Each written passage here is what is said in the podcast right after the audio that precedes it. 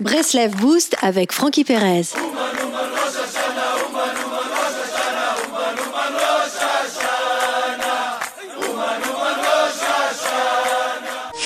Les amis, il existe deux dimensions, la dimension de la semaine et la dimension du Shabbat.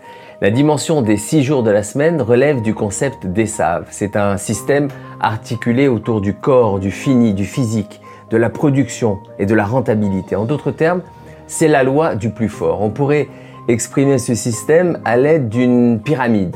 Les petites gens sont nombreuses, mais les élites peu nombreuses. Plus une personne souhaiterait s'élever, plus elle peinera la tâche car elle sera éliminée par le système. Dans ce système, la, la parnassa, moyen de, de subsistance, provient nécessairement de la publicité, de la concurrence. Même les efforts altruistes sont une illusion. Ils ont pour unique but le profit.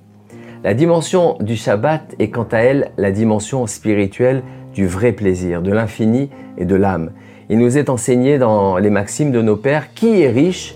Celui qui se réjouit de son sort. Qu'est-ce que cela signifie? Bill n'est-il pas riche s'il est malheureux? Un homme endetté est-il riche pour autant s'il est heureux?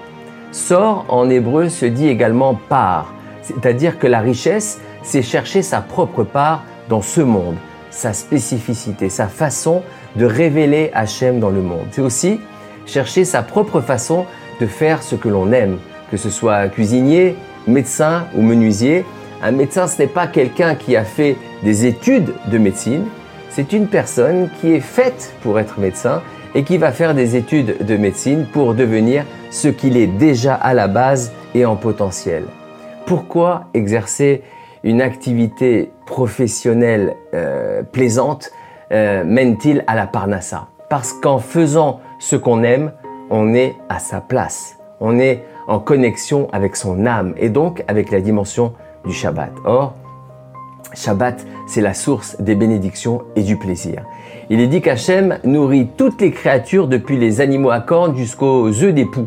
Les œufs d'époux, ce sont les personnes qui ne se sont pas encore trouvées, qui sont encore en potentiel. Dans cette approche, articulée autour de l'âme et de l'infini, il n'y a pas besoin de concurrence, de publicité ou de loi du plus fort. De même qu'il y a une place pour chaque âme, il y a de la place pour chacun ici-bas sur terre. Shabbat Shalom les amis.